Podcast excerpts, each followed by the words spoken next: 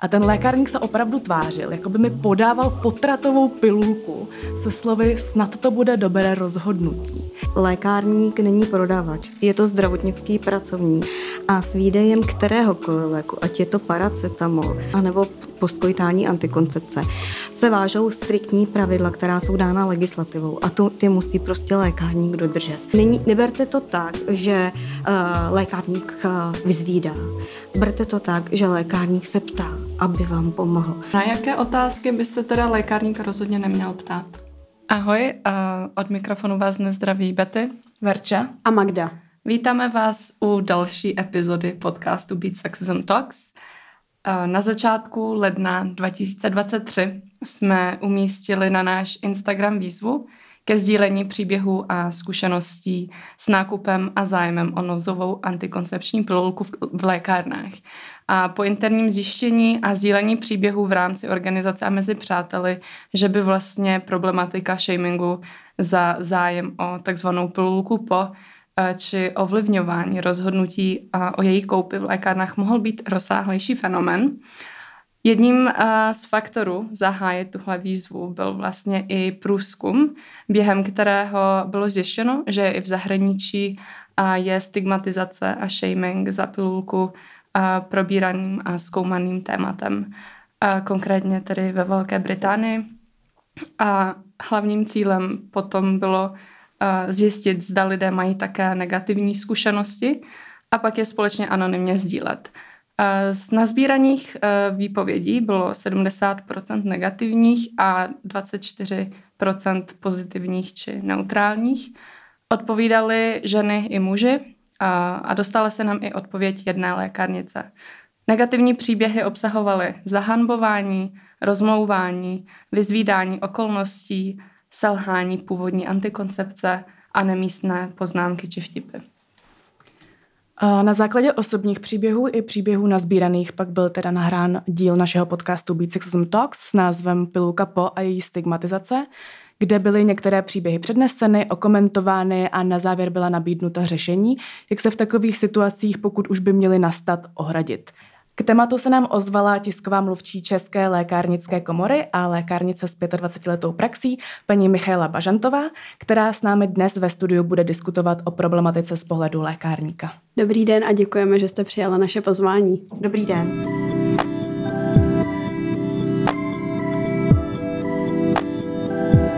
Po našem zjištění vyšlo na serveru aktuálně článek, který nese název Někdo ho asi včas nevytáhl, co poslouchají ženy při nákupu nouzové antikoncepce. Podle nás nejde o výjimku a podobně nevhodným komentářům čelí v českých lékárnách řada žen. Co si o tom myslíte vy?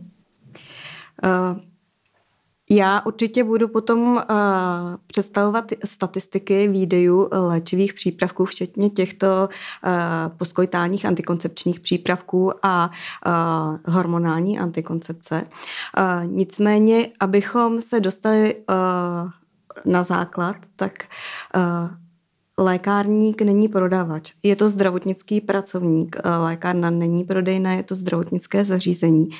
A s výdejem kteréhokoliv léku, ať je to paracetamol, syrup na kašel, lék na předpis, anebo postkojitální antikoncepce, se vážou striktní pravidla, která jsou dána legislativou a to ty musí prostě lékárník dodržet.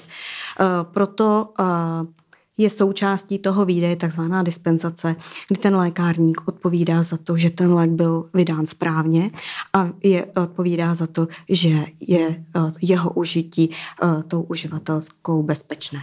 Pokud se jedná o to, o takové ty výsly, jak jsme se předtím bavili, o tom, že uh, lékárníci musí vlastně se Eh, tedy ptát na určité otázky, aby zajistili tu bezpečnost, tak ale uh, si nemyslím, že mezi takové otázky patří právě uh, vyzvídání toho, jak selhala ta předchozí antikoncepce a jakoby otázky, co se týká toho sexuálního života, že by to měly být otázky směřující přímo k tomu zdravotnímu stavu, jako užíváte léky nebo a tak podobně, a ne jakoby na tu situaci Eh, já vás chápu, eh, zkusím vysvětlit konkrétně, protože zrovna ta poskojtání antikoncepce má eh, poměrně čerstvý vývoj z hlediska lékárenství.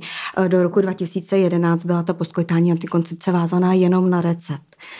Od roku 2011 do roku 2012 byla ve speciálním režimu takzvaného léčivého přípravku s omezením, kdy lékárníci museli, byli povinni vyplňovat s pacientkou přesně stanovený eh, dotazník. Eh, proto někdy eh, v té době, když někdo vyzvedával ten léčivý přípravek, tak opravdu došlo k tomu, že ten pohovor trval poměrně dlouho a zároveň mm, byl i identifikovaný ten, ta, ta konkrétní uživatelka. Ani to nešlo vydat nikomu jinému než té konkrétní ženě.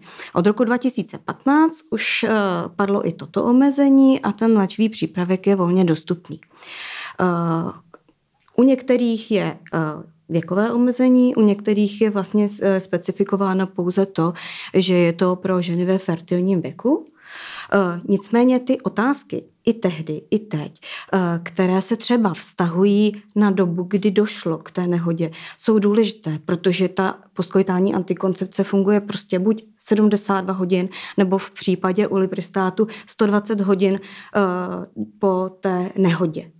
Proto se lékárník eh, ptá, kdy k tomu třeba došlo, aby náhodou nedošlo k tomu, že ta pacientka bude eh, spolehat na to, že jí ten, ta nouzová antikoncepce eh, zabrala. Důležité je také to, že ta, ten léčivý přípravek není potratová pilulka. Je to nouzová antikoncepce, která zabraňuje početí. A možná pro vás taková informace, která by uh, je překvapivá. Uh, to procento uh, té spolehlivosti je 84%. Proti tomu, abych aspoň nějak srovnala, procento spolehlivosti hormonální antikoncepce je 99%. Je to proto, že prostě jakmile dojde k oplodnění, tak už tato pilulka nefunguje. Mm-hmm. Eh, k tomu časovému hledisku ty otázky samozřejmě si myslím, že právě vzhledem k tomu i eh, je tam určitý limit, kdy ještě ta pilulka vůbec může zabrat, je tam ještě do toho nějaká odchylka eh, těch 80 něco procent, jako jestli vůbec teda zabere. A k tomu, k té ještě vlastně funkčnosti té pilulky se ještě určitě dostaneme. Uh, možná, možná, bychom si, možná bychom si mohli nějak stručně říct, jaká jsou přesně ta uh, práva a povinnosti, které má obecně lékárník při výdeju toho léku.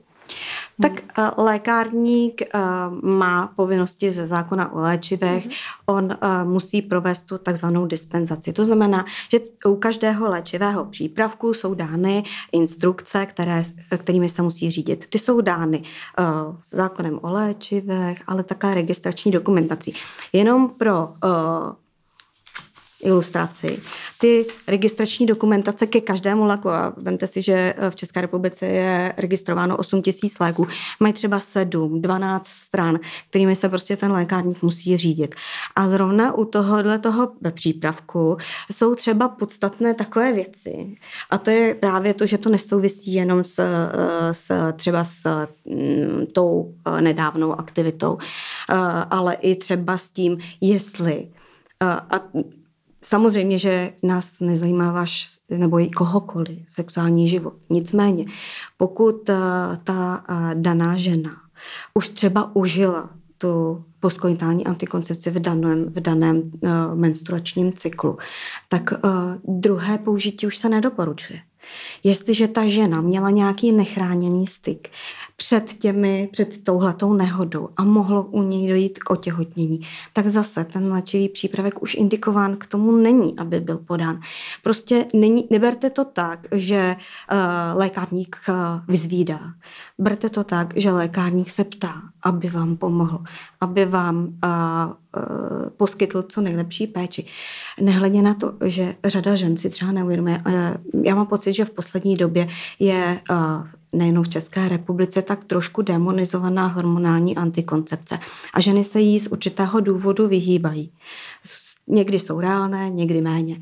Ale ta jedna tableta té poskojitání antikoncepce je jako když sníte 15 tablet z hormonální antikoncepce. Není to úplně srovnatelné, já se omlouvám za tuto zkratku, ale jenom pro uh-huh. představu. To si, kdybyste užívali třeba paracetamol, vzali jednu nebo 15 tablet, tak to už cítíte, že je to veliký rozdíl. Tak tady je to taky. Je to prostě najednou a myslím, že jste to zmiňovali i v tom podcastu, opravdu velká hormonální zátěž pro tělo. Uh-huh. Takže i proto se ten lékárník ptá. Dobře. Kdybychom tedy měla, měli říct, které teda ty otázky jsou ještě v souladu a směřované k tomu, k těm jakoby bezpečnostním a zdravotním hlediskům, tak uh, takové otázky jako uh, měla jste již první menstruaci, nebo máte spožděnou menstruaci, jaké léky berete, měla jste mimo děložní těhotenství, protože to vlastně taky ano, to faktor. Jsou všechno, ano, faktory. Uh, používáte i mimo to hormonální antikoncepci, jakou třeba a tak dále. Tohle jsou vlastně všechno otázky, které by měly být pořád v tom souladu, ale potom ty otázky jako proč ho chcete, tohle jsou vlastně otázky, které byly v těch příbězích, jako proč chcete ten lék, kolik vám je let, vzhledem k tomu, že dneska už to není omezený věkově, uh, jak, se, jak vám selhala ochrana a netřeba zmínit potom další ty faktory už jako nějakého osobního uh, zhodnocení situace, které není už jako na té lékárnické uh, úrovni, to už teda jsou ty neopodstatněné otázky. Ano, ano, máte pravdu. Prostě chování lékárníka má být profesionální. Nemá do toho vnášet svoje osobní soudy, odsudky, nemá vynášet žádná hodnotící kritéria. Nicméně prostě tu, tu odbornou část si musí provést mm. a potom v případě potřeby, například pokud ta žena používá tu poskojitální antikoncepci mm, opakovaně nebo pravidelně, tak je i jeho povinností doporučit jí návštěvu ginekologa, doporučit jí návštěvu uh, hledání jiné antikoncepční metody. To už prostě v té registrační dokumentaci těch léčivých přípravků opravdu stanoveno je. Ale jak jste řekla, chování lékárníka má být profesionální, nemá být vůbec emočně za, za, zabarveno. Když už, tak empatie vůči té ženě, protože nevíme, co se té ženě stalo. Já říkám, nevíte, jestli mým atestantům nevíte, jestli před váma nestojí žena, která prostě prožila znásilnění. Například, například znásilnění. Prostě tohle to do toho nepatří. Na druhou stranu uh, osobně, a je to jedno, jestli budete uh, do mé lékárny pro paracetamol, pro lék na kašel, anebo pro tu poskytání antikoncepci. Jednoznačně upřednostňuju, když pro ní jde ta žena. Já vím, že někdy nemůže, že prostě třeba má doma dítě. Nicméně uh, některé ty otázky potom třeba uh, ten, ten dotyčný, ten messenger zodpovědět neumí. A pro tu ženu můžou být zásadní potom při tom užití. Na jaké otázky by se teda lékárník rozhodně neměl ptát? Jak se to stalo? Proč? Proč chcete ukončit těhotenství? Všechny otázky, které a, vlastně jako nějakým způsobem ovlivňují vůli té ženy. Hmm. Ale no, ono to není vlastně ani proč chcete ukončit těhotenství, protože ono je to vlastně, jako aby Jasně, ano, došlo. Ano, pardon, já aby jsem jako se vyjádřila špatně. Jo, pro, otázka proč, proč by tam neměla jo. zaznít. Jo? Hmm. Kdy je v pořádku, jak už ne tak když to řeknu, mm-hmm. ohledně třeba té nehody. Mm. Vy, vy jste právě zmínila dost zásadní bod, což je, že se vlastně může do té lékárny dostat oběť sexuálního násilí nebo znásilnění. A, a ta oběť vlastně nebude mít třeba to nejlepší štěstí na toho lékárníka, což zní opravdu bizárně, když to takhle uh, musím formulovat, ale je to potřeba, abychom vlastně vyzdvihli serióznost toho fenoménu, protože v takovém případě lékárník komunikuje s osobou, která je v opravdu citlivé situaci a jeho nebo její přístup při prodeji pilulky nabírá úplně jiných rozměrů, jak psychických, tak vlastně i zdravotních. A tohle je jeden z mnoha důvodů, proč by se tohle mělo v Čechách vlastně vyšetřit. A myslím si, že tady jako komora dokonce hrajete i zásadní roli. Eh, my samozřejmě připravujeme jednotlivé eh, vzdělávací akce. Ten eh, systém, který poskytuje Česká lékárenská komora, je opravdu robustní. Lékárenství je velmi dynamický mm, obor, ve kterém dochází k vývoji nejenom tedy, jak vidíte, jako jednotlivých léků, ale i, i potom těch přístupů, anebo i třeba vědeckých poznatků o některých léčivých přípravcích. Třeba u toho levonorgestrelu, který je nejčastěji používaný jako postkoitální antikoncepce. Opravdu postupem času se ty eh, jednotlivé dokumenty a ty otázky a ty pravidla mění. Eh, v té první fázi eh, opravdu byly ty léčivé přípravky možné vydat pouze mm, pacientce nad 16 let. To už tam teďka není. Ale u, u Lipristalu zase naopak to zůstalo. Jo, takže to, co vy říkáte, abych se vrátila k té otázce, já vím, já jsem si ten podcast pečlivě vyslechla a samozřejmě práva pacientů jsou celkem jednoznačně definovaná a jedním z nich je právo na soukromí, právo na mlčenlivost toho zdravotníka. Takže mm, Česká lékárnická komora združuje uh, ty lékárníky, ty jednotlivé osoby, které pracují ve všech lékárnách v České republice. Ale už vlastně jakoby nemá vliv na ty provozovatele, kteří eh, si ty lékárny budují a kteří je vlastní. A někdy v některých lékárnách se setkáte, že je skvěle vyřešená diskrétní zóna, že mají třeba konzultační místnost. A mm, v podstatě některé ty situace můžou řešit úplně v soukromí. A některé ty lékárny tu diskrétní zónu vůbec nemají a třeba je tam fronta. Jo. A uh, když se vrátím, jak mě se krásně pracovalo, se uvozovkách krásně pracovalo v době covidu, kdy jsme měli omezený počet uh, těch pacientů v lékárně, kdy prostě opravdu jsem na toho pacienta měla soukromí. Bylo vidět, jak prostě ta jeho důvěra vzrostla, uh, jak jako se mnou komunikoval mnohem otevřeněji, protože se cítil jistý, že ho nikdo jiný neposlouchá, uh, nikdo na něj nedýchal mu za krk, jako dělej, já už chci taky jako být na řadě. Takže jednoznačně uh, myslím, že pro to, aby zrovna jak vy jste zmínila, uh, výdej antikoncepční um, nouzové uh, pilulky, a ta pilulka to je takový název, který, který lékárníci uh, uh, nás trošku vede k úsměvu, protože to je obsolentní léková forma, která už se nepoužívá a nicméně tolerujeme to. A tak je emočně vypjatá z té strany Mm, toho, kdo přijde do té lékárny. A ono je to náročné i na emoce samozřejmě toho lékárníka. Nicméně on se má chovat jako profesionál. Má prostě poskytnout tu péči tak, jak mu stanoví zákon, tak, jak mu stanoví uh, výrobce v té registrační dokumentaci. Nicméně prostě uh, nesmí do toho vnášet své soudy, i když třeba na výhradu svědomí má právo. Mm-hmm. Uh, mě ještě napadlo, nebo ještě doplním, ještě, ještě doplním. A to je o, to, o tom, o tom, o té mlčenlivosti, o tom soukromí.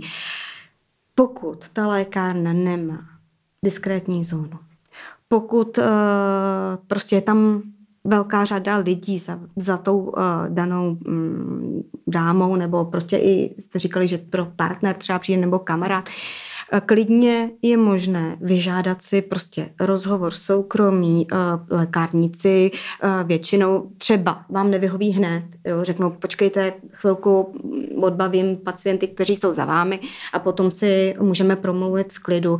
Někdy je to o té třeba pěti, desetiminutové trpělivosti. Já vím, že v tu chvíli prostě ty emoce jsou hodně vysoko, že jsou ty ženy vystresované už tím, že do té lékárny musí jít a že prostě mají situaci, kterou chtějí řešit okamžitě. Nicméně Nicméně i tohle je možnost, že si potom toho pacienta prostě nebo tu ženu vezmeme na stranu do, do zázemí té lékárny a ten pohovor je mm, vlastně uh, provedený v naprostém soukromí. Uh-huh. A Česká lékárnická komora nemůže tady ohledně toho stanovit nějaké jako podmínky, jak by právě uh, lékárna měla, že třeba je povinné mít nějakou tu diskrétní zónu a tak, nebo to je prostě všechno v režii té samotné lékárny, tam jako ne, nemáte žádnou roli v tomhle třeba, a... to nějak upravit, aby to bylo jako sjednocené My to doporučujeme, nicméně tím, že ti provozovatelé, to jsou třeba velké nadnárodní korporace, anebo prostě nějaká SROčka a podobně, tak ty my samozřejmě my na ně jako vliv přímý legislativní nemáme. My máme vliv na ty lékárníky a ty samozřejmě v tomto směru instruujeme. My máme i etický kodex lékárníka, který, který musí, který je součástí stavovských předpisů a lékárníci se jim mají řídit a tam právě to, ta, ta mlčenlivost a to, že vlastně jako ty osobní názory do dispenzační práce lékárníka nepatří, ty tam všechny jsou popsané. I přesto vlastně k tomu dochází, že ten lékárník tam ten osobní názor má. Jak s takovou situací jednat? Eh, s takovou situací můžete jednat eh, dvěma způsoby eh, a můžete je i skombinovat. Pokud nejste spokojeni s prací zdravotníka v lékárně, ještě bych měla doplnit, že od toho roku 2015 se při tom výdeji můžete setkávat nejenom s lékárníkem té konkrétní poskojitání antikoncepce, ale i s farmaceutickým asistentem, což je v podstatě uh, řekněme, obdoba eh, zdravotní sestry u lékaře, mm-hmm. Mají eh, vyšší odborné anebo středoškolské vzdělání v oboru farmacie, ale mohou také vydávat léky, které nejsou vázané na lékařský předpis. Takže pokud vám ten lék vydává lékárník, rozlišit byste je měli jednoduše, protože jsou povinni všichni zdravotníci být označeni jmenovkou buď na oděvu, anebo po případě třeba na té táře, to je ten stůl, ke kterému přistupujete v lékárně, tak eh, pokud z vás opravdu, eh, nebo tu konkrétní ženu, eh, pokud se jí věnuje lékárník, tak můžete samozřejmě se obrátit na Českou lékárnickou komoru. My máme disciplinární orgány, ale také se můžete obrátit přímo na provozovatele lékárny. Mm, to je přímo v zákoně o zdravotních službách.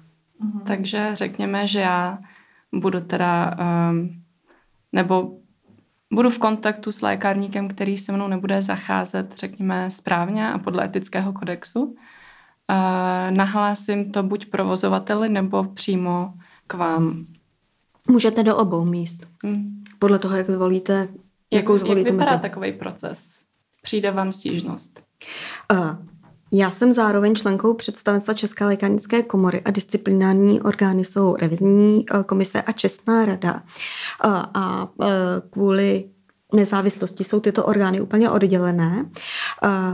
V podstatě ten váš případ by pak prošetřila revizní komise a pokud by ho sledala, teď nevím, jak řeknu to slovo, když tak mi pomůžte, jako důvodný, tak ho předáváte čestné radě k, proso, k posouzení potom toho konkrétního příčinu toho lékárníka. A jaký Nicméně, by byly vlastně dopady pro toho eh, lékárníka? To je různé, to nedokážu, to byste musela tady mít někoho v zastoupení uh, těch, těch disciplinárních orgánů. Uh, nicméně když se vrátíme k tomu, jak uh, jste na začátku říkali, že uh, těch případů, které jste natočili, bylo asi 40, nebo získali nějaké ty zkušenosti, uh, tak jenom pro představu možná v globálu těch léčivých přípravků je každý rok vydáno v naše, naší republice přes 80 tisíc. Uh-huh. No, tak jenom samozřejmě Eh, vy jste eh, i hledali asi především ty negativní případy a určitě eh, není, není správné, že jste sebrali byt jeden, nicméně těch případů, kdy je vydáván ten přípravek na nouzovou antikoncepci, postupně uh, přibývá a je zajímavé, že zároveň ubývá uh, počtu vydaných hormonálních antikoncepcí. Uh, čemu totiž ta nouzová uh, postkointální antikoncepce nemá sloužit, je, aby mm, na ní ta žena spoléhala předem. Pokud ho užívá, opravdu pokud má ten, um, tu potřebu, tento léčivý přípravek, uh, užívat častěji, opakovaně. Já bych řekla i třikrát do roka, že už je to signál pro ní, aby zvážila jinou uh, metodu. Tahle třeba hormonální antikoncepci, po případě uh, další metody, které probere s ginekologem. Ne se mnou jako s lékárníkem, to není moje, moje úloha, to je úloha ginekologa. Nicméně ta zátěž, prostě nemyslím to, nemyslím to morálně, myslím to opravdu zdravotně. Zdravotně je pro ní lepší užívání eh, pravidelné nízké hladiny hormonální antikoncepce, než tato jednorázová uh, nálož uh, hormonální, která jí může prostě rozhodnit menstruační cyklus, změnit změnit um, ovulaci jo, že bude, na, eh, nastupuje ta ovulace úplně jiný den, jo, eh, změnit ty plodné dny tím pádem a v podstatě eh, rozhodit to zdraví ženy třeba na, na dva, na tři cykly. To, to už je pak debata úplně k hormonální antikoncepce mm-hmm. a jaký to má dopady na, na ženské tělo, což tady přímo asi nebudeme dneska moc rozebírat, ale možná budu reagovat na váš komentář, ohledně toho, že jsme asi uh, sbírali jenom ty negativní příběhy. Uh, já bych řekla, že tím, že vlastně budeme upozorňovat na to, uh, že se jistě ozvaly jen výjimky, budeme vlastně odvracet oči od toho, že vůbec uh, někdo takovou zkušeností musí procházet. Přesto se však vlastně dovnímáme, že to není ojedinělé, jenom o tom neexistuje nějaká koherentní studie, která by to potvrzovala vlastně eh, ve větších číslech. Takže účel vlastně veškerých kampaní, které se dělají eh, v rámci civil society, je, aby eh, jsme dali hlas a platformu obětem, který byly vlastně, nebo prošli si nějakou zkušeností, která je negativní už a priori a my jsme vlastně ta platforma, která jim vlastně dáme hlas pro to, aby mohli svůj příběh sdělit. Takže kdybychom to neudělali, tak bychom tady možná dneska neseděli a neotevírali takhle docela zásadní debatu o tom, že vlastně v České republice tady máme fenomén, který není zkoumaný. Určitě rozumím vašim, to, to, co je vaším cílem a rozumím tomu a jsem ráda, že uh, se o uh, tato práva uh, vy přičinujete tím uh, nejenom podcastem, ale tím sbíráním těch příběhů. Uh, my jako Česká lékárnická komora samozřejmě uh, chceme, aby lékárníci uh, svoji práci dělali správně a uh, i z důvodu právě mm, dodržování těch etických eh, pravidel, která eh, jsou podobná jako v celém zdravotnictví, tak eh, jsme nedávno iniciovali, připravili speciální onlineovou formu vzdělávání lékárníků na téma právě etiky. Já bych se ještě vrátila, protože jsme naťukli právě už to, že tu samotnou funkci té pilulky po dá se to rozdělit v podstatě na dva základní druhy, že u jednoho je ta aktivní látka ten LLL. Levonorgestra ano, a u druhé je uliprista. Jo. A tam jsem ještě zaznamenala, když jste tady povídala, že u tady té úre druhé mm-hmm, věci ano. Eh, je to teda, tam to pořád zůstává eh, na předpis ohledně, teda ne na předpis, jakože Věková hranice je tam, ano. Takže i dnes, i přestože od roku 2015 máme teda, že nezáleží na věku, tak u téhle konkrétního druhu furt záleží na věku. To je ta, co je eh, použitelná až 120 hodin. Já ještě jednou radši, radši to tady radši to tady dohledám v těch materiálech, ale vím, že jsem to tam našla a říkala jsem ti, že vám to řeknu. Mm. U levonorgestrelu ta, ta, ta věková hranice není. Mm. A, a asi je důležité říct, že ten levonorgestrel je eh, v lékárnách mnohem dostupnější. U těch, u, u těch běžnějších prostě tam to omezení není. Je tam omezení pouze na uh, fertilní věk. Musí být, to, jako už musí být po první menstruaci. Dobře. Jo, uh, u, u nižší věkové hranice mm, to nemá smysl. Navíc většinou u větší nikové hranice uh, už je to hraničící s trestním právem, že jo? Tam už prostě je samozřejmě lepší, když mm, je u toho i ginekolog, že jo. Hmm. No. A, je, a je pak třeba každá ta lékárna povinna mít uh, k dispo, jako k prodeji oba dva ty produkty, nebo ne, nemusí ne, mít vůbec, vůbec vlastně žádný? Ani jeden, ani jeden. Nemusí ani jeden. No. Mhm. Protože samozřejmě, to, jak vy jste to zmiňovali, ty léčivé přípravky nejsou, nejsou nějak laciné, některé. Hmm. Jo, I když eh, zaplat pán Bůh v levonorgestrolu už je teďka větší konkurence a i ty ceny některých přípravků hmm. jsou přijatelnější. Uh, nicméně um, lékárna um, není povinna mít jakýkoliv léčivý mm. přípravek. To záleží vlastně na rozhodnutí toho provozovatele. Um, a pokud třeba je to někde lékárna na malém městě. Na malém městě, kde prostě třeba je otevřeno ne ani každý den, tak samozřejmě tam nemusí mít vůbec k dispozici ani jedno balení. To není jako povinností mm-hmm. žádného lékárníka, eh, nebo žádné, pardon, vrátím, není to povinností žádného provozovatele mít nějaké určité portfolio léčivých přípravků. Pak teda asi odkáže třeba do větší pobočky. Jo, a, přesně tak, jako pokud, pokud narazíte na lékárnu, kde není ten léčivý přípravek a, k dispozici, tak určitě vás, vás lékárník nasměruje na jinou lékárnu, nejbližší lékárnu. A já bych se ráda vrátila k té výhradě svědomí, jestli můžu. Mhm. Protože to je opravdu fenomen, který je legislativně zakotvený. Je zakotvený pro všechny zdravotníky v celé České republice, nejenom pro lékárníky, ale u těch lékárníků v podstatě je stažená především na, na tu postkojitální uh, antikoncepci. Uh, u nás není ta výhrada svědomí uh, tak výrazná, přestože v těch příbězích, které máte sebrané, se minimálně jednou nebo dvakrát objevila. Ale třeba ve Francii jsou lékárny, které nejenom, že nevydají postkoitální antikoncepci, ale třeba vůbec nevedou ani hormonální antikoncepci. Eh, prostě eh, ta výhrada svědomí je právo toho zdravotníka eh, na chování v souladu s se svojí vírou anebo morálními zásadami. Na druhou stranu ale je nutné podotknout, že tam, kde ty práva lékárníka začínají, tak mají i svou hranici, kde končí.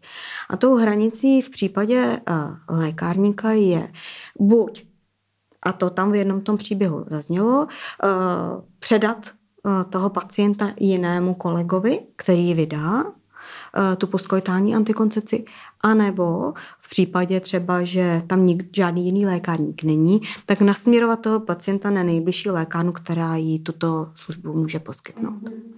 To je povinnost lékárníka. Nemůže vás jenom odmítnout, protože má nějaké své zásady, které nechce překročit, ale zároveň musí udělat i ten bod B, ten krok B, kdy prostě opravdu buď zajistí druhého svého kolegu, který v té lékárně pracuje, Eh, pokud teda mají ten léčivý přípravek k dispozici. A nebo vás nasměruje na nejbližší eh, lékárnu, kde vám tuto službu poskytnou. A jaká je třeba vaše konkrétní zkušenost z praxe s, tak, přesně s takovýma situacemi? Uh, já vydávám léčivé přípravky uh, tak, aby vám neuškodili, ale rozhodně uh, bych do toho nevnášela žádné emoce. To tam nepatří, to opravdu ne. Já se snažím chovat jako profesionál, spíš mám problém na druhou stranu, že prostě ta moje empatie je taková někdy jako příliš velká, ale Uh, ono se to netýká jenom té postkoitální antikoncepce. Jo. Když to vezmu, tak třeba jsou případy, kdy ty ženy, ne, kdokoliv přijde třeba řešit uh, věc, která je intimní na jiný, ne, jiným způsobem, třeba jako hemoroidy. Jo. A v tom případě, když vidím prostě, že se mi tam někdo v uvozovkách sápe k táře, přestože já tam tu diskrétní zónu mám, tak prostě buď si z toho pacienta řeknu, počkejte, Hmm. Já nejdřív odbavím toho netrpělivce a potom se budeme věnovat tomuto tématu, anebo, anebo prostě toho netrpělivce i někdy musím usměrnit. Prostě a toho usměrním téměř, ne téměř, vždycky. Protože prostě ten pacient, který stojí se mnou u té táry, tak má právo na soukromí. A jestliže někdo pospíchá, tak ho ten nesmí pospíchat v té lékárně. To prostě já se stejně tak budu věnovat tomu člověku, který momentálně stojí u té táry, jako tomu pacientovi, který je netrpělivý. A myslím, že kdyby on byl na řadě a za ním někdo další a ten zase uh, jakoby spěchal, tak se mu to taky nebude líbit. A jestli si má někdo vybrat kvalitu anebo kvantitu, tak ať si vybere tu kvantitu, ale nehledá ji u mě. Hmm. Uh, dobře, takže co se týká toho odmítnutí, pardon, toho odmítnutí lékárníkem vydat ten lék, tak uh, to vlastně upravuje uh, ko, etický kodex i v tom bodě čtyři vlastně, že lékárník, která zajišťuje tu, tu péči, da, da, da, ale že pokud je to v konfliktu s osobní morálkou či vírou, tak je povinen teda informovat pacienty vhodnou formou, najít nejbližší lékárnu, kde jim ta péče poskytnuta bude. Já k tomu mám jenom to, že uh, vlastně my jsme si teda už vysvětlili, uh, jak funguje ta pilulka. A uh, víme teda, že to není potratová pilulka. Um, ale tak jak je možné, že ti stejní lékárníci, co teda třeba odmítnou vydat tu pilulku po, dost pravděpodobně běžně vydávají hormonální antikoncepci na předpis, přičemž Obě tyhle věci mají stejný cíl, zamezit tomu těhotenství. Můžeme se bavit, že tam je teda jiné složení, jiná koncentrace, jiná účinná látka. Ten cíl je stejný, zamezit otěhotnění. Um, a obojí je forma antikoncepce. Jedna teda ta jednorázová, opravdu silná a druhá je rozložená do těch pravidelných dávek. Tak mě zajímá, kde je to morální přesvědčení těch lékárníků u té hormonální antikoncepce. Já se možná ještě přidám, protože mě obecně tohle fascinuje už jenom z toho důvodu, že žijem v sekulární demokracii.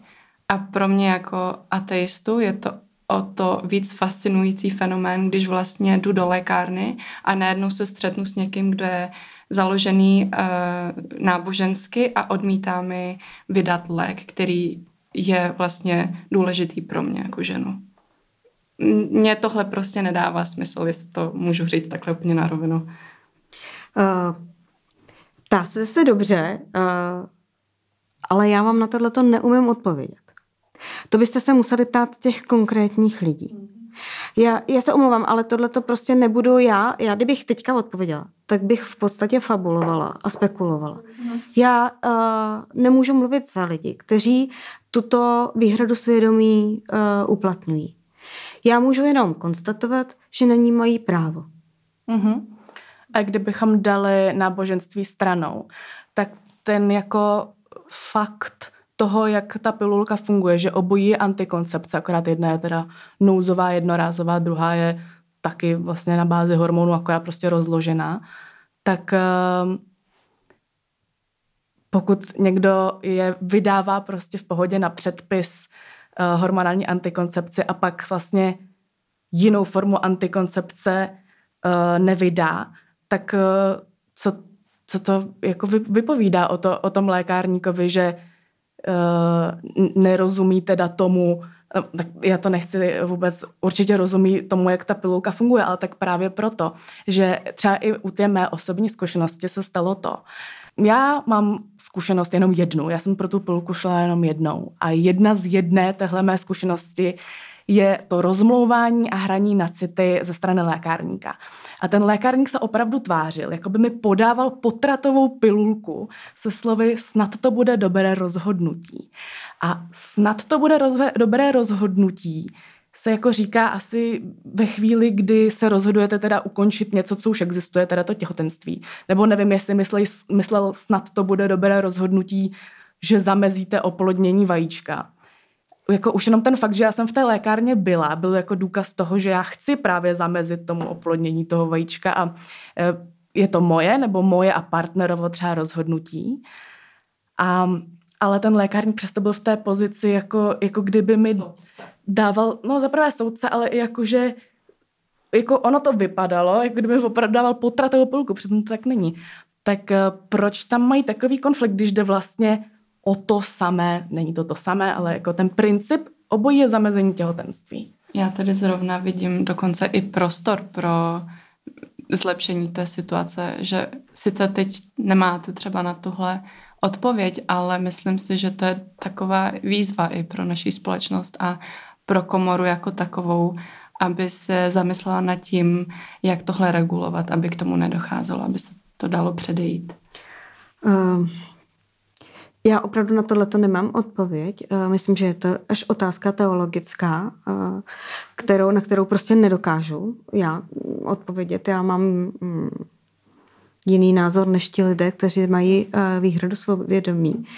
Na druhou stranu, dokud prostě ta výhrada svědomí bude v celém zdravotnictví prostě respektovaný mm, právo toho, respektované právo toho zdravotníka, tak asi není eh, žádnou silou žádné instituce eh, tu výhradu svědomí spochybňovat.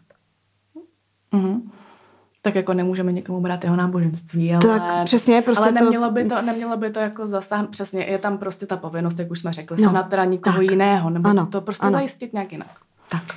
A u toho teda mého lékárníka ještě tam zazněl, zaprvé teda to bylo takové to, jste si jistá, to bylo první a potom teda bylo, jestli je to dobré nebo špatné rozhodnutí, tak to vlastně už samo o sobě je vlastně jenom subjektivní a jakoby ten neprofesionální názor, které, který vlastně pro moje nějaké potenciální nechtěné těhotenství, kterému se v tu chvíli snažím zabránit, to jako nemá prostor a vlastně i ten etický kodex uh, říká, že ten lékárník by tedy měl respektovat um, tu svobodnou volbu léčby, tak tohle není jako, nebo nevím, jak to nazvat, jako post, um, tady tuhle tu pilku léčbou, ale dejme tomu, že prostě je to jako léčivo.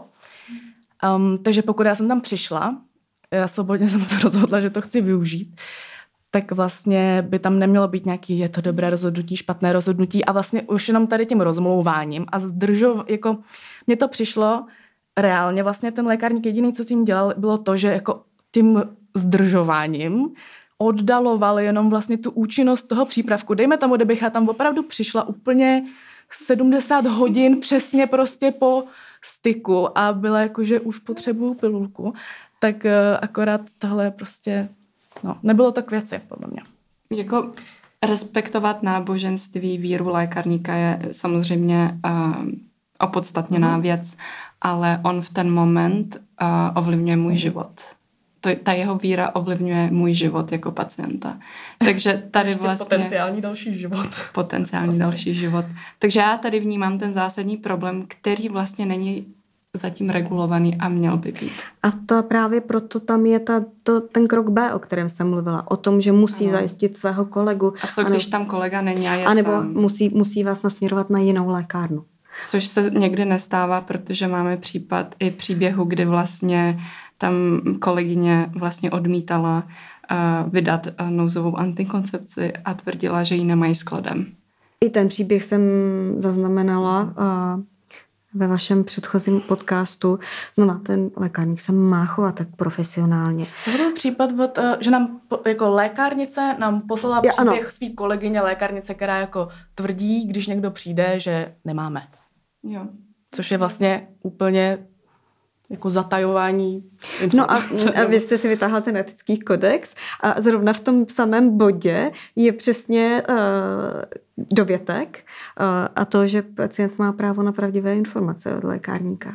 No, takže tam vlastně ten rozpor opravdu už je Evidentní. Takže pokud lékárník eh, neříká pravdu, na druhou stranu měl by říct pravdu celou. No, může třeba odmítnout, B. ale ne jako, že nemáme skladem. A říct, ano, nemáme.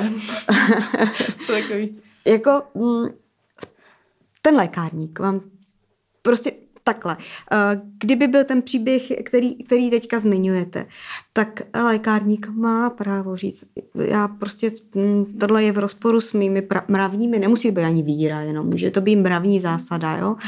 A, a já vám předám kolegyně a je to, jo, prostě a, eh, chování lékárníka má být profi. Nemá tam být ani odsudek, ani, ani, ani nějaké hodnocení. To si všechno uh, ne, má odpustit. Uh, chápeme, že prostě ta situace je emočně vypjatá u toho pacienta, ale ten lékárník uh, je profík a měl by to zvládnout. Já vždycky říkám, jak vydává paracetamol, má vydávat cokoliv jiného. Takže na druhou stranu já spíš narážím na to, co tam někdo někde zmiňoval, že se hodně vyptávali. Jo. Já spíš narážím na to, že někteří kolegové prostě mm, ten léčivý přípravek vydají, aniž by se ptali, pro koho to je, na co to je a tak. To u, té, u téhleté ty pilulky je to jasné, ale potom, když někdo přijde pro nějaký třeba syrup na kašel a, a, a, mhm. nebo pro nějaký paracetamol, tak, tak pro, pro ně je to jako, taky podstatné. Já jsem tam i přišla s tím, jako, že jsem byla připravena odpovídat mm. právě na takové ty otázky, mm. jako třeba menstruovala jste kdy, nebo hmm, a takovýhle, ano, ano, což běžně ano. říkám třeba i u ginekologa, ano, taky ano. odpovídám na takovýhle otázky, jakože to. Ale vlastně tam jako žádné vyšetření jako z ohledu mé bezpečnosti neproběhlo, ale proběhlo jenom jako, no tak snad teda a jste si jistá. A no. no, takže tak, to byl můj. A v té stejné lékárně potom i moje kam... To ani jsme nezahrnuli do těch příběhů, které jsme sbírali, ale uh, i moje kamarádka ve, ve stejné lékárně, tam zase byl ten... Uh, konflikt toho, že tam jí teda proto šel uh, její přítel a taky se neschledal jako s, s, s, uh, tam byl nějaký jako komentář typu, že by tomu ta jeho přítelkyně měla čelit jako sama, když teda něco o tom. Uh to je ta věc, kterou já jsem zmiňovala na začátku, že je, mám nejradši, když prostě pro ten léčivý přípravek jde pacient no. sám, protože si s ním může promluvit o všech těch aspektech, které třeba ani ten uh, messenger neví. Uh, tak uh, něco jiného je, ale když uh, řeknu, uh, že chci mluvit s tím pacientem osobně, protože uh, některé ty věci uh, je třeba upřesnit a něco jiného je to, kdybych řekla, uh, že toho mu má čelit sama. To, to jo, za mě takže jde o ten způsob toho jako podání, mm, že jako mm, ten lékárník může říct, no jako radši bych se promluvil s tou danou osobou, mm, jestli, je má, jestli ať přijde později nebo něco. Uh, no jako, taky, no. Časový no, hledisko tam trochu někdy, jako, někdy uh, ale... se s tím setkáváme i, i při normálním videí, když třeba někdo přijde a řekne právě, já se omlouvám, že, že používám, ale myslím, že to je jakoby dobré pro ilustraci, co všechno je ta práce toho lékárníka, je, když třeba přijdou pro něco na kašel. Jo, to je výborný. Něco na kašel. Pro koho? A teďka prostě probíhá ten rozhovor tak, že nakonec ten pacient vlastně ne, ten, ten příchozí, který to nemá pro sebe, ani neví, jaký ten kašel ten člověk má a, a, a nakonec to může skončit i třeba telefonátem. Jo. Prostě pak vlastně ten příchozí telefonuje tomu dotyčnému a aspoň aby ten základní pohovor před tím samotným výdejem uh, byl provedený. Protože třeba u té postkoitální antikoncepce ta zásadní, to zásadní pravidlo je, že nikdy nesmí uh, nebo nemáme to vydat ženě, která může být těhotná. I potenciálně. I když vlastně by to nemělo nic udělat, ten prášek? Když no, už má je tam dojít k vyšetření a vyloučení těhotenství. No. Jo. Asi je lepší, když potom to konzultuje s ginekologem. Uh-huh. Jo. Uh, já jsem chtěla ještě chvilku zůstat u těch mužů, mm-hmm. protože Pojďme. jsme právě měli i ten příběh a my na to pak ještě navážeme teda se, se zneužitím, protože právě třeba když, když pro to přijde ten muž, tak je to jako samozřejmě divná situace, protože on ten prášek teda po, nepoužije a je jenom ten messenger a my jsme měli uh, i případ, kdy nám tady napsal se shamingem nemám zkušenost, ale uh, jednou uh, pro tu pilulku šel můj přítel a odmítl mu pilulku dát, jelikož byl muž nechápu. Jako vyloženě jenom na základě toho, že prostě se setkal jakože s odmítnutím úplně. A pak další pan napsal, zažil jsem pár nehod a po chování lékárnice jsem si přišel jako nezodpovědný člověk, no tak tam zase asi byly nějaké předsudky. Ale vlastně není teda zákon na to, nebo není nějaká úprava toho, že by to muselo být prodáno ženě. Vlastně ten Ta byla, do roku 2015 byla. byla. Dobře. Jo, takže a jestli teď... to byl příběh jako starší, ano. tak opravdu bylo povinnost to vydat pouze té konkrétní osobě, která ho užila. Uh-huh. Jo, tam a to tak bylo. proto může přijít jakoby teda jakýkoliv věk, teda no, pokud děti. se týká toho, no a potom i muž či žena. Proto ano, může přijít. Ano. A pro lékárníka je teda lepší, když mluví se ženou, ale není problém prodat prášek muži, ne? Uh, pořád je to výdej. No. Uh, protože uh, prodej uh, jakoby uh, v řadě lidí vyvolává uh, no, pocit, výdej, po, no, pocit, pojďme, pocit toho, toho, toho, že na tom mají stoprocentní právo, že prostě jako uh, oni jsou zákazník. To je, já tohle to Přesně. Je tam nějaká konzultace ráda. tam probíhá. Tak, přesně tak. Ta, ta, ta konzultace před tím samotným uh-huh. výdejem prostě proběhnout má. Uh, Uh, ano, máte pravdu. Od toho roku 2015 může přijít žena, muž, uh, nezletilý, nezletilý uh, člověk. Uh, jen nerada bych se dotýkala uh, věku pod 15 let, protože tam prostě už je nějaké i aspekty trestního práva a v tomto případě uh, tam hrajou i jiné, jiné zákony roli a to bych radši jako vynechala s dovolením, jo, ale ale mm, v podstatě důležité je, aby měl aspoň základní informace. A nebo teda prostě po případě, pokud na to je čas, prostor, tak třeba mm, poskytnout nebo zprostředkovat ten rozhovor. Myslím, že jste tam měli nějaký příběh rodiny, že jo, že tam maminka musela zůstat s dítětem. Jo, že, že, no, to už no, bylo jako, protože jako, že mě v tu chvíli, měli, ale prostě... Jasně, mě v tu chvíli napadlo prostě, protože třeba jak u toho levonorkestrelu, uh, tak u toho ulipristatu je uh, kontraindikované potom, tě, potom, potom užití ty tablety kojit. Jo. Uh-huh. A u toho noretesteronu je to sice jenom asi 8 hodin, ale u toho druhého přípravku, který se dá použít až 120 hodin po uh, té nehodě, je to celý týden. Jo, jo uh-huh. je to zase na zvážení takže jde o to, a měla že by to může, ta žena věděla. Jo, takže tak. žena může vyslat messengera, mm-hmm. ale uh, je teda lepší ho vybavit nějakýma Buď, anebo jako informace může... o svém zdravotním stavu, aby, aby tam potom jako pokud... mohla ta konzultace proběhnout bez toho, aniž ona by teda musela Tak, anebo přijít. pokud může přijít sama, tak ať přijde sama. Prostě to záleží, okay. samozřejmě je to volba její konkrétní, ale uh, tak jako u toho kaš- léku na kašle je to prostě pro ní vždycky benefit. Mm-hmm. Samozřejmě samozřejmě nesmí probíhat nějaké, uh, vy jste říkala shaming, abych mluvila. Jako zahambování. Zahambování nebo hodnocení e, ze strany lékárníka. To prostě není profesionální chování. Hmm. Spousta těch mladých dívek nebo žen vlastně tu pilulku si jde do lékárny koupit poprvé. Co má od toho lékárníka očekávat, co je správný chování a kdy identifikuje chování, který je vlastně špatný a měla by s tím začít něco dělat?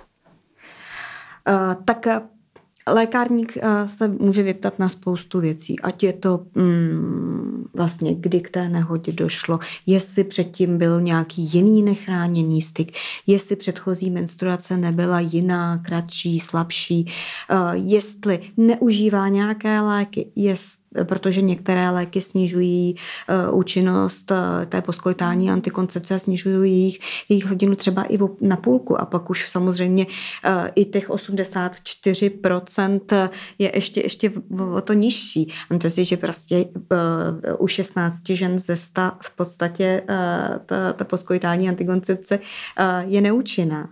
To je docela vysoké číslo. Proti tomu, když vezmete hormonální antikoncepci, to je úplně eh, jako 99%, eh, to je úplně nesrovnatelné. Nicméně, jak jste říkala, většinou to jsou ženy, mm, které přicházejí mm, do lékárny poprvé. Poprvé pro pilulku, ale i třeba poprvé jako sami se svým zdravotním problémem, protože to jsou uh, většinou poměrně mladé ženy, kterým se to stalo poprvé nechtěně a co je důležité, aby byli připraveni na to, že se jich lékárník na něco bude ptát. Důležité je, aby věděli, že když chtějí soukromí a není tam zabezpečeno tou diskrétní zónou, že si o ní mají říct. Uh, I kdyby měli chvilku počkat. Důležité je, uh, že uh, lékárník je nesmí nějakým způsobem jejich rozhodnutí ovlivňovat. Nesmí hodnotit, nesmí odsuzovat. Na druhou stranu může doporučovat. To třeba v případě, když ta žena opravdu třeba má kronovou chorobu, eh, což je eh, malabsorční hm, postižení eh, střev, které má zase za následek to, že prostě ta pilka se nevstřebá v dostatečné množství. Může se vstřebat jenom prostě částečně a potom u těchto pacientek je dokonce doporučeno dvojnásobné množství toho, toho, té poskojitální antikoncepce, než je běžné. Takže tady na to všechno, to jsou odborné dotazy, které mají své opodstatnění, které prostě vycházejí jak z, ze zákona o léčivech, tak z těch registračních dokumentací a z pokynů výrobce, to je v pořádku. Lékárník se ale má vyvarovat veškerých těch hodnotících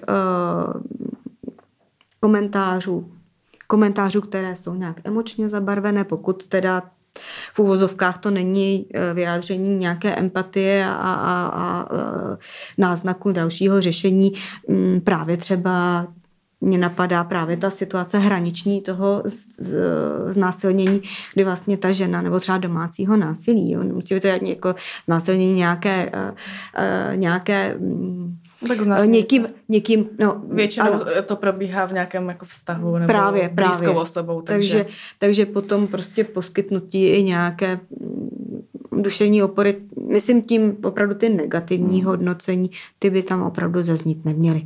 Tak eh, děkujeme za váš pohled a zkušenosti eh, z pohledu lékárnice a jako zastupitelky eh, České lékárnické komory. A tímto se s vámi dnes loučíme. S posluchači se těšíme u dalšího dílu a nashledanou. Děkujeme. Naschledanou.